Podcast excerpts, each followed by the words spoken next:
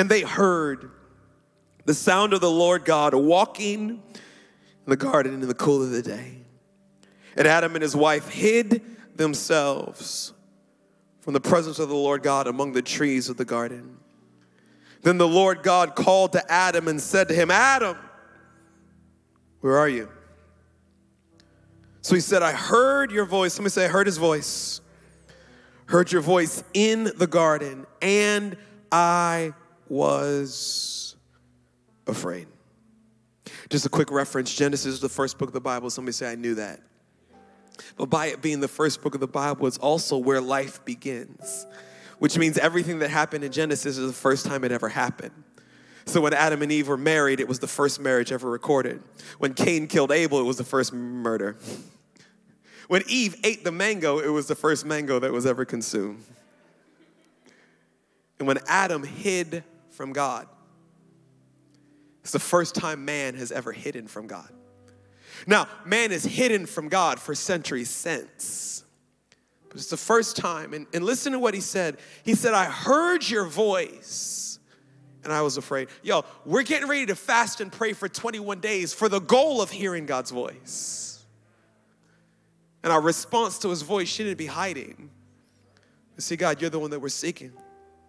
But he said, I heard your voice in the garden and I was afraid because I was naked depending on what part of the country you come from, maybe naked, but naked where I'm from. And I hid myself, and he said, Who told you that you were naked? Have you eaten from the tree of which I commanded you that you should not eat? Then the man said, The woman, here comes the blame game, that woman, he blames the woman and God that you made. She gave me of the tree, and I ate.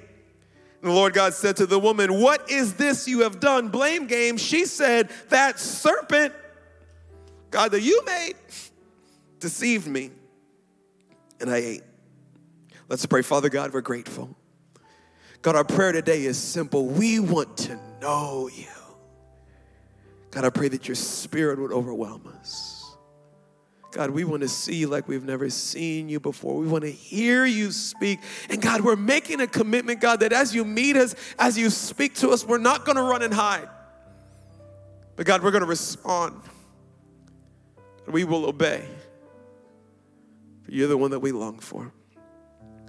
And on a little bit of a less serious note, God, I pray that you would vanquish every titan that is in our way. That the ravens, once again, will feed the prophet as they did in Scripture, for they are your ravens. In Jesus' name, amen and amen and amen. Go, Ravens. Uh, it's my microphone. I could pray what I want to pray. You can judge me if you want, I bet some Redskins fans wish they had a prayer. Uh, too soon? Too soon. Y'all made the playoffs for the first time this century. Okay, so we're in week two of a series called Brick by Brick. Somebody say Brick by Brick. And the whole thought, the heart behind this series is how do we rebuild after a storm? Maybe the storm was 2020 where we were looking to rebuild just being around people. Yeah, I've been around people in the last like four weeks and somebody sneezed. And you're like, oh no, you didn't. I don't know what's wrong with you, but you need to choke that down, eat that, do something. Don't be sneezing around me.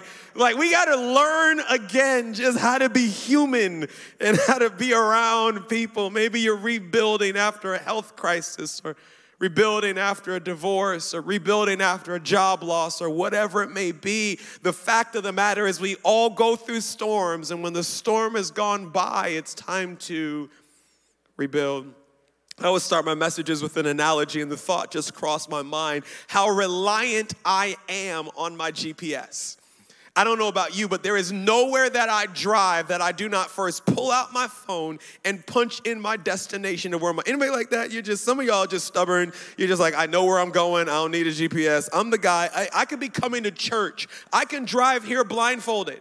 I am still going to put it in my little app before I come because it's going to tell me what obstructions and what traffic is in my way. Come on, Baltimore. And I am not driving all the way out there if I don't know what's in my way. There's all these unnecessary arguments going on in our country right now. One of those dumb arguments is what's better, iPhone or Android? I don't know why that's an argument. Everybody knows it's Apple. God believes in Apple. End of story, end of argument. One day there's gonna be an Android rep in a service. I'm gonna get jumped after service. Pray for me. Another one of those dumb arguments is what's the best app to use for destinations? Some people use um, maps that's on the iPhone, some people use Google. I use Waze because the Holy Spirit. You see, y'all spirit filled people. Baltimore, you get me. God will lead you with Waze. Why do I like Waze? Because Waze is as ignorant as I am. Waze will have you drive through someone's backyard just to avoid 30 seconds of traffic. You ever punch Waze in and it has you driving in like Ohio and you're like, this isn't Waze, like, trust me. You don't want to go down 95 at this hour. This is the get you off exit just to get back on 30 seconds. But hey, you missed 10 seconds of traffic. Y'all sound like some saints in here. But before you can go anywhere with this app, it asks you two questions. The first question it always asks you is what's your destination? Where are you going? Matter of fact, the GPS is useless if you don't have a destination.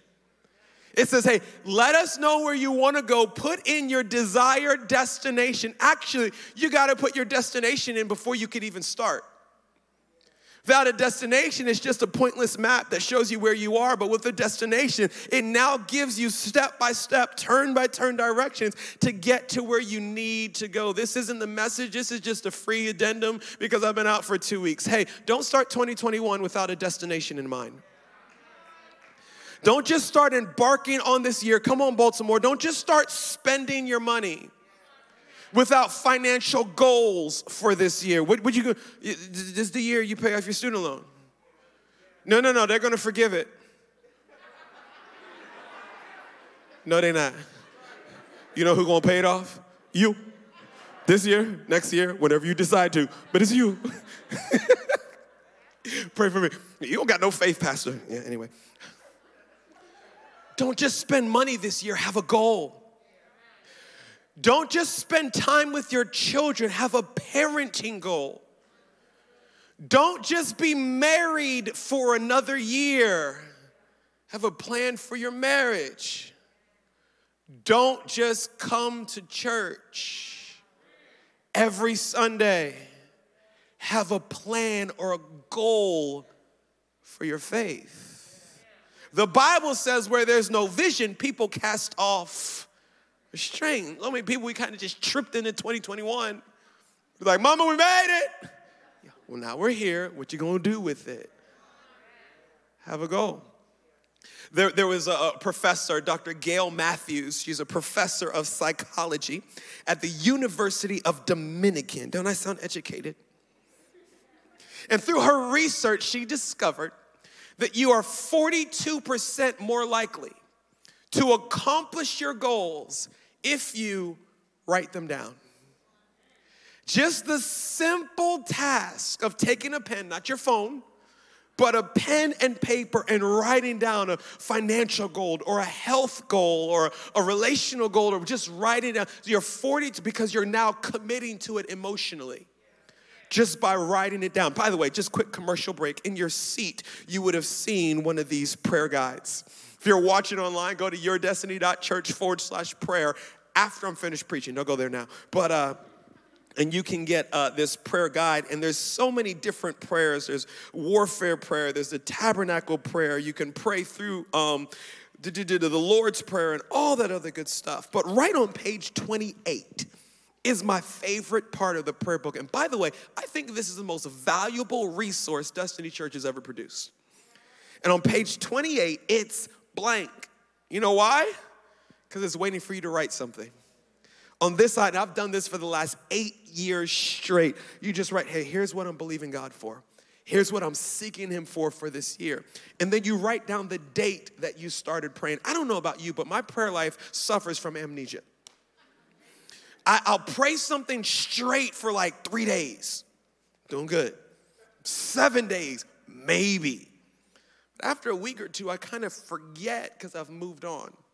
There's something about writing it down that brings me back to the same place. So this is me, I'm, I'm gonna flex on you just a little bit. I'm, I'm your pastor. I don't do that often. I only do that, what, twice a year. One when I'm asking you to come to 21 days of prayer, then now. Take some time today. Just steal away, maybe with your spouse, by yourself, with a friend or whatever. Spend some time just writing down here's a personal goal that I have in these areas of my life, and here's a faith goal that I can't accomplish, but I'm believing God to do in my faith and my health and my relationship and my finances, on and on and on. In, in Dr. Gail's research, here's what she found that 42% chance goes up to 78% if you have the guts to tell another human being. Not just writing down your goal, but if you would tell, somebody say connect groups. Sounds like. If you would tell somebody else, this is the year I'm gonna get in shape. This is the year I'm gonna stop living off of credit cards. This is the year that I'm committing to Christ or whatever it may be. This could be the year that you accomplish more than you ever asked, thought, or imagined. If you want to go somewhere, you gotta start with the destination. Somebody say destination. But there's a second question that your GPS asks you. First, it asks you, Where are you going? Somebody say, Where am I going? But then it asks you, where are you? Because before you can go where you need to go, you need to define where you are. Matter of fact, I can't give you directions to your destination until I know where you're coming from. Because where you're coming from determines the directions of where you're trying to go. One thing I love about a GPS is it doesn't count on our intelligence. So if we can't quite tell it where we are, it has this little blue button with these two words, my location. And what that really means is, hey, come find me. And all you hit is my location. And it tells you where you are. And as soon as you find out where you are, then you can figure out how to get to where. Adam, where are you? The Bible says that God came into the garden as he did every day in the cool of the day. And he looked around and he didn't see anybody. And he said, Adam, where are you? By the way, whenever God asks a question, please understand it's not because he doesn't know the answer. God has never asked a question that he did not know the answer to. He wasn't saying, Adam, where are you? because God couldn't find him. He said, Adam, where are you? Because Adam didn't realize the state of his life. I have a question for you. Where are you? I'm sitting in this room, I'm in Baltimore, I'm watching in my living room, I'm watching at Target. No, no, no. Where are you? Where's your soul? Where's your hope? Where's your vision? Before you can rebuild anything, you first have to assess where am I? What do I have? 2016 it was a few months after Hurricane Katrina uh, hit uh, New Orleans, and a group of friends of ministry that we were a part of, we, we got together, and there was actually thousands of us that we went down to New Orleans to help rebuild. And we kind of, you know, college students, Christians, we were ready to go and just help change the world. And we got on a plane and we just had this picture that we were gonna go down there and kind of like Habitat for Humanity type deal. We we're gonna rebuild people's houses. Well, we got down there. First of all, we spent 10 days in a FEMA tent eating mystery meat. And to this day, I don't know what that meat was. I'd never seen anything like it before, and never will see anything like it again. But we get down there, and for 10 days straight, we didn't get to rebuild anything. They'd pick us up and drop us in different neighborhoods. We'd go from house to house asking for help, and nobody asked us to help rebuild. Everybody asked us to help clear out. Because before you can rebuild anything, you got to clear out everything that's been destroyed. We went in there and we grabbed fridges and moldy couches and ripped up carpets and we tore down drywall and pulled out installations. We tore those houses down to the studs. The reason why they were torn down to the studs is because they had to assess what can we keep What can we rebuild on? As we're taking this journey this year, of rebuilding our faith and marriages and finances and businesses, the first thing we have to figure out is what do we have to build on? Where do we start? I want to give you just three quick thoughts. Three quick thoughts. The first thought is this we need to ask ourselves, what have I lost?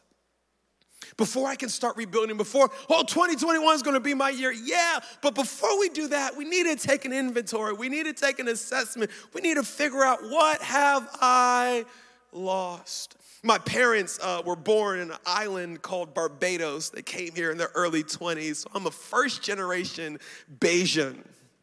Now, I was born in Baltimore, uh, so I'm American. So what they call me is a Bajan Yankee which means you're kind of American, you're kind of Bajan, and Pastor, which one are you? It depends on the day. Actually, depends on the time of day. If it's dinner time, I'm Bajan. Jerk chicken, peas and rice, cassava, black pudding, pickles, pig's feet, I'm Bajan. if it comes to driving, I'm definitely American because Bajans can't drive to save their life. So it all depends. I'm selective in both. But when I was 13 years old, just turned a teenager, they said, hey, we're going to take a family trip to Barbados. Now, if you have a 13 year old, you know it's just a different season of life, especially if it's a boy. I was kind of just going through this stage where I wanted to be a thug.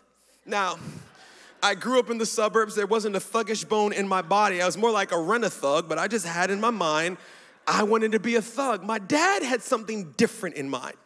I wanted to wear my jeans down here. I wanted my ears pierced and all this jewelry. My dad wanted me in khaki pants, a collared shirt, a sweater vest, and a pocket protector. And he was not going to invest in any of my thuggish ways. So I was left, left to my own devices and seen as the fact that I was unemployed and lacking finances. The only thing I can do to invest in my thug life was to go down to Claire's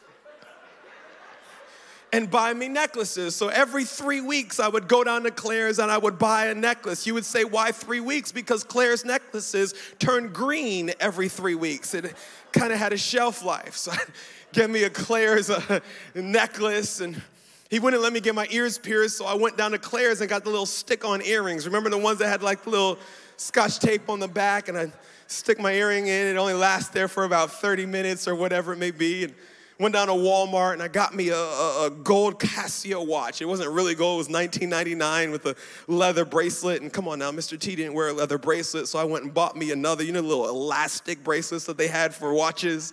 Got me a gold one, switched out the bands. I had a gold watch, had all these chains on, these stick on earrings. I had my Mr. T starter set. I was, I was a thug, baby, because I'm a thug. Oh, anyway, you can tell when I got saved too. Fast forward in the story, we're in Barbados. I'm 13 years old, which means I'm too cool to go swimming. So all my family's out in the ocean and they're swimming, and I'm kind of just sitting on the shore because I'm a thug. You know, my earrings will fall off, and I'm just kind of enjoying myself. But it was just too much fun. So after a while, I'm like, I'm going swimming.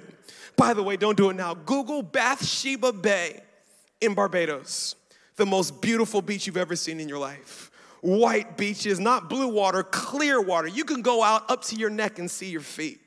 There's a two story boulder about 100 yards out in the ocean, the water. It was amazing. So I took off all my necklaces, I took off my watch.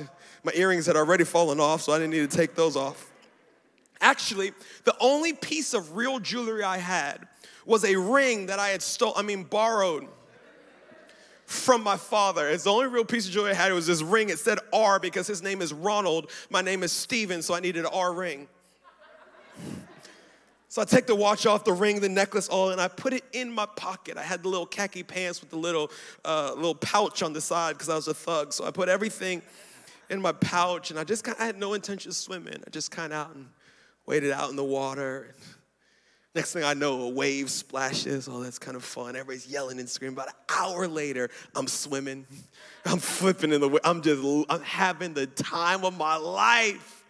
I say, hey, it's time to go. And I get back to the beach and I dry off and I go to put my, my, my Mr. T starter set back on. Put my hand in my pocket and there's a lot of sand in my pocket. So I had to feel around in the sand to find my watch and my necklace and my dad's ring that I had borrowed. Can't find it, so I start piling out the sand. It's not till I emptied out my pockets that I realized all of the jewelry was gone. You can't ask me when I lost it because I have no clue. Last thing I know is I know I put it in my pocket, but then I got hit by a few waves. And at some point, I lost what was in my pockets. I can't tell you what I lost. I don't know when I lost it. I actually didn't know that I lost it until I went to reach for it. See, one of the reasons why it's so important to assess our losses is because oftentimes you won't know what you've lost until you go reach for it. And when you go reach for it and it's not there, is the worst time to realize that you had lost it. You see, it's when God came to do a miracle for Abram that he realized that he had lost his faith.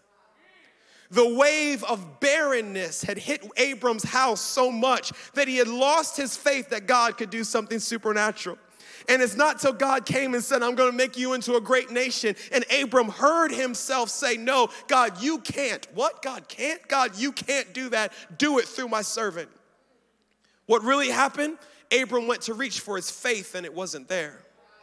It wasn't until God, the God who looks at dead things and calls them alive, was standing in front of Martha there to raise Lazarus from the dead. It wasn't until then that Martha realized she had lost her faith. The death of her brother had stolen her hope in God. And here she is looking at the resurrection, the truth, and the life. And all she can think of saying is, I'll see him in heaven one day. It wasn't until that father was standing before Jesus looking at his son struggling with epilepsy and seizures that he had realized that he had lost his faith. When he said, God, I know that you can heal, but I don't really believe. Help my. What have you lost? As the waves of 2020 have hit you, as the waves of divorce and depression and bankruptcy, as just life has hit you, what have you lost? Have you lost your hope? Have you lost your innocence? Are you just one skeptical, sarcastic pessimist? I'm not hopeful for 2021. I mean, look what happened when I was hopeful for 2020. See where hope got you? So I ain't hoping nothing. I hope the Ravens win. Where'd you lose your hope? Your joy for tomorrow? Your love for, where did you, where'd you lose it? God comes to Adam, he said, Adam, where are you? Adam said, I'm hiding. God said, Why? Adam said, Because I'm naked. Can I help you with something? Adam was always naked. He wasn't just naked after he had sinned, he was naked before he had sinned. So, watch this Adam didn't lose what he thought he had lost. We were, Adam lost his clothes. No, he never had any clothes. So he didn't lose what he, you know what Adam lost? He lost his vision. He lost his way of seeing life. He lost his perspective. You didn't lose your job, you lost your perspective. You didn't lose your ambition and your hope for tomorrow, you lost your perspective.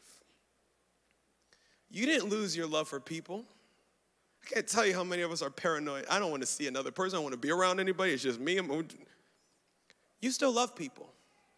You've just lost your perspective. God says, hey, it's time to start looking around and see what have I lost? One of the greatest things that happens when a storm hits is the power goes out. Matter of fact, it's usually the first thing that happens long before the waves start crashing, whether it's lightning or whatever. The whole area goes dark, and the whole question is how fast can we get the power back? Because as soon as we get the power back, we can get the light back on, and as soon as we get the lights back on, we can see what the damage is. Here's what Paul prayed in the church of Ephesians, Ephesians chapter 1, verse 18. He said, I pray that the eyes of your heart, somebody say perspective, can, can I say it this way? Paul said this He said, I pray that the way you see life will have enough light to see hope.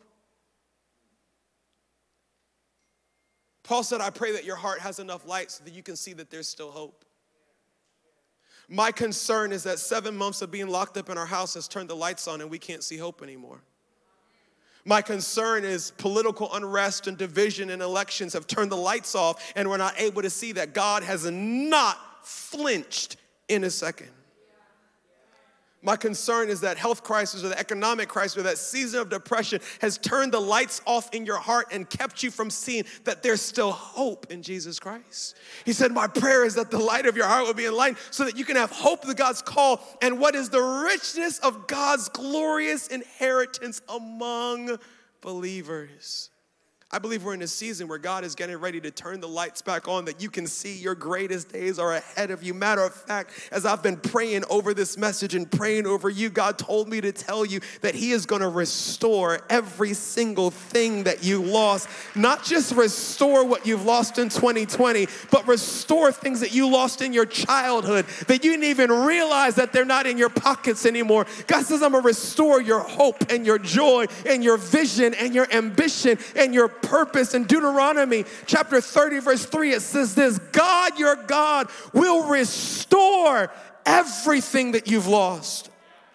He'll have compassion on you. He'll come back and pick. Some of you feel like your heart has been broken. God says, I'm gonna pick up the pieces from all the places where you were scattered. I love this part. No matter how far away you end up, Feel like there's someone that depression has driven you away from friends and family. You find yourself having gone further than you ever thought possible. God says, It doesn't matter how far you've gone, I'm gonna bring you back. God, your God, will get you out of there and bring you back to the land your ancestors once possessed. It will be yours again. God will give you a good life kick rocks, all these doomsday preppers.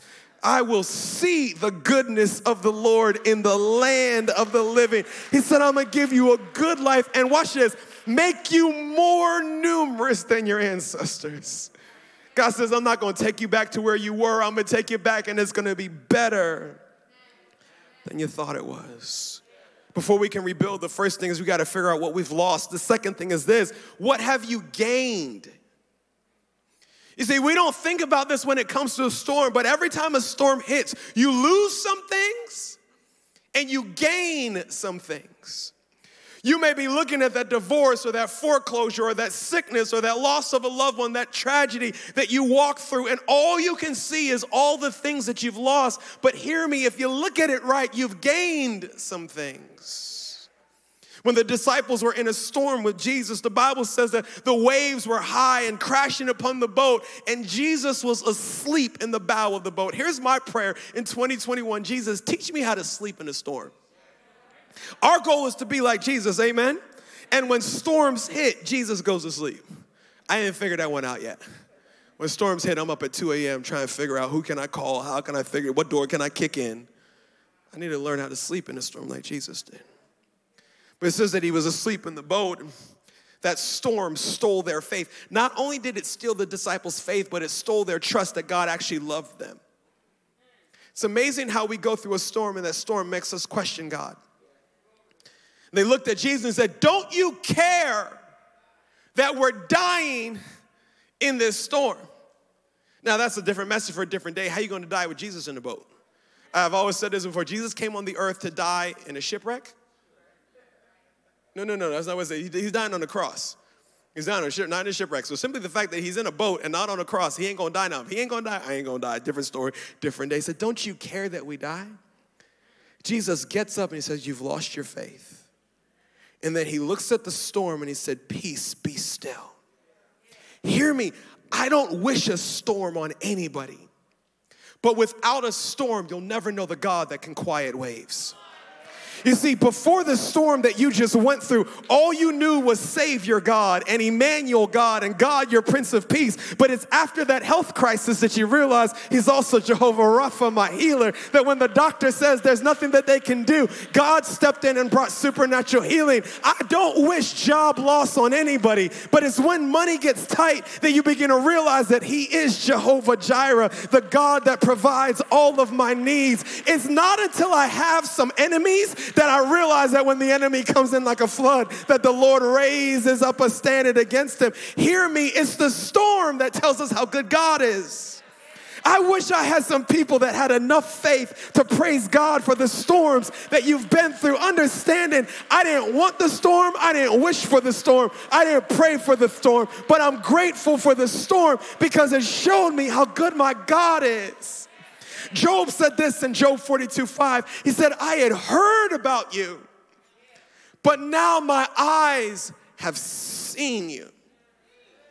Job said there's a difference between hearing about God and actually seeing God. Y'all mind if I act like an old preacher? Technically, I am an old preacher. Y'all know I've been preaching for 10 years. I was ordained 2011. This is year 10. I feel like an old guy. This is what the old preachers say. Here's a problem with these young preachers. Now, what these young cats, they don't know what they're preaching. It's a problem with young preachers. Somebody say, This is a Bible. It's God's Word. Everything in it is true. So if I open this Bible and I tell you what's in it, I'm right. Period. Amen. I got some amens in Baltimore, Columbia. It's like, where you going with this? It's God's word. Anything I tell you out of this is true. Somebody say amen. amen. That doesn't mean I know what I'm talking about. Because I can read it and tell it to you. Somebody say, preach a little bit. That's why the Bible says, How beautiful are the feet of those who bring good news. The Bible's good news. I could just read it by myself. I don't, why do I need to hear you tell it to me? Because there's a difference between reading the truth and experiencing the truth. It's a different story when I read in my Bible that God is a healer and that's great. Thank you, Jesus. It's a different per- altogether when the doctor gave my mom three months to live and she went on to live for another 13 years because Jehovah Rapha, the healer, stepped in. Hear me, it's the storm that it's the storm that takes theory and makes it reality. It's the storm that crosses you over from theology to experience. And I'm gonna be honest with you, there's a lot of Christians that believe things that they've read, but you've never experienced it. And that's why every little wave is rocking your faith because you have an intellectual faith. But when I've walked through some things, when I've experienced some things, when I know, way though I walk through the valley of the shadow of death, I will fear no evil, for my God is with me, his rod and his staff. It's not something that I'm reading, I've experienced and I've seen the comfort of God. You've gained some things through the storms you've been through. I feel so often we curse our storms. And by cursing our storms, we miss the value in them. I ain't going back to 2020. Somebody say amen. But 2020 taught me how to rest. Come on now. Some of us take pride in going to bed at 2 a.m. and waking up at 5. Hair falling out because you keep scratching it from stress. Got so many bags on your eyes, you like you are at Target. oh, I'm still ignorant in 2021, by the way. There's something about being locked up in your house for seven months that you're like, you know what? I think I will take a nap. I haven't done this since I was four, but let's give this a show. Ooh, this, this is nice. 2020 taught me how to value relationships. Isn't it amazing how you took things for granted until they were taken away from you? people you should have gone and visited. I'm coming, I'm coming. You knew you weren't going. It's not until you couldn't get on a plane that you wanted to. Now, when you say, I miss you, you actually mean it. 2020 taught me that I don't need a building to encounter God.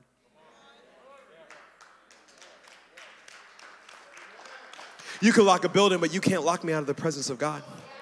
Because all I need a place is to create my heart into an altar and begin to say, God, you said that as I hunger and I thirst for righteousness, I will be filled. What have you gained in the storm that you've been through?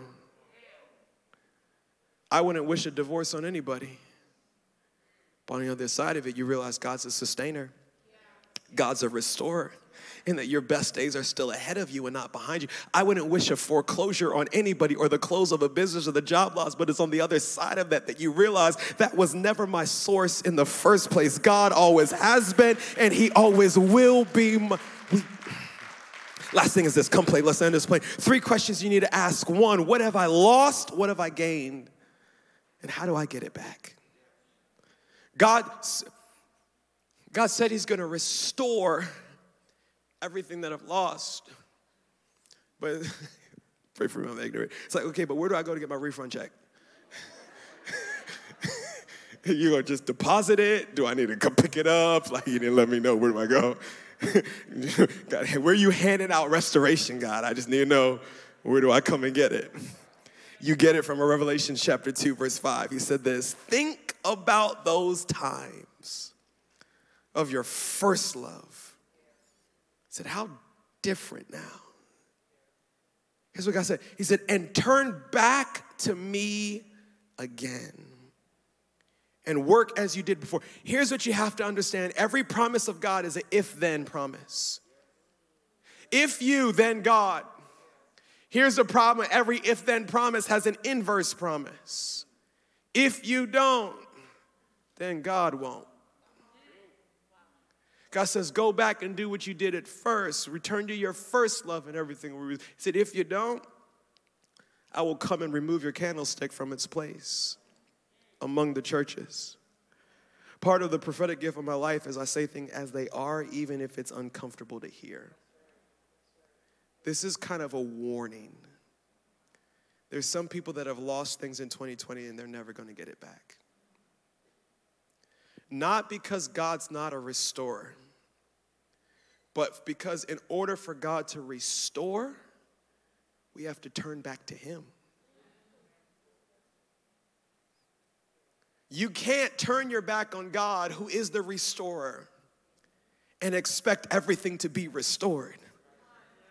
And we're out here trying to get my job back and trying to get my house back and trying to get my relationships back and try to listen, you didn't lose those things, you lost your perspective. If you get your perspective back, you'll realize all those things are right where you left them, just better than you left them. God says it's turning back to me that me and my wife, we were on date night. I'm laying this. We were on date night on Friday. And uh, we used to take date night for granted, but now that uh, we were locked in our house with our kids for a long time, we really value date night. and, and we, we were out, and for some reason this Friday, we were just kind of talking how it was before we got married. I, I, before we got married, I lived in Owings Mills, which is close to our Baltimore campus. This is where God lives, by the way. Um, my wife lived in Lanham. Um, that's what I call Samaria. If you ever seen Lion King, it's right by the elephant graveyard. It's, it's on the edge of the prairie. So it took me 45 minutes, yes, I was speeding, calm down, to get from Owings Mills to Lanham to see my then girlfriend, my now wife. I made the drive every single day. That's commitment.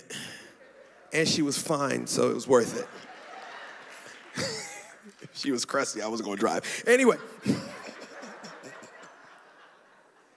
so I drive down there 45 minutes, I'd get there and I'd hang out in her house. It was me, her, and her mother. We were never there by ourselves, just FYI. And there's Netflix and chill stuff, because we wasn't that holy and neither are you. But that's February series, so we'll worry about that later. so I get there, I'd walk, oh, it's good to see you. Ah, hey, let's watch TV. And after about three minutes of me being there, we'd sit down, we'd watch television, and she'd pass out sleep. I drove 45 minutes to see your fine self. And you won't sleep? And we're talking about this Friday. She said, Oh, do you remember? Man, I just so miss like falling asleep in your arms. All those were the days. You know, you have two different memories of the same event. She's like, oh, he would drive 45 minutes just for me to fall asleep in his arms. That's her story. My story is, I drove 45 minutes for your trifling self, just for you to fall asleep as soon as I got two different sides of the coin. He's like, man, I haven't fallen asleep in your arms in a long time. We putting Zoe to bed and Roman to bed and put the dog to bed and respond to this email and that and that. Man, remember the good old days. Do you remember the good old days with God? Do you remember back when you first fell in love with Jesus? When you just had random worship music playing in the house? You're washing dishes and you're just singing. Next thing you know, tears are streaming down your face. So you just begin to think of that moment when all your guilt fell off when that self hatred and embarrassment fell off and you were overwhelmed with the grace and the love of God. Do you remember when you didn't need a band or Sunday to worship? All you needed was your Walkman.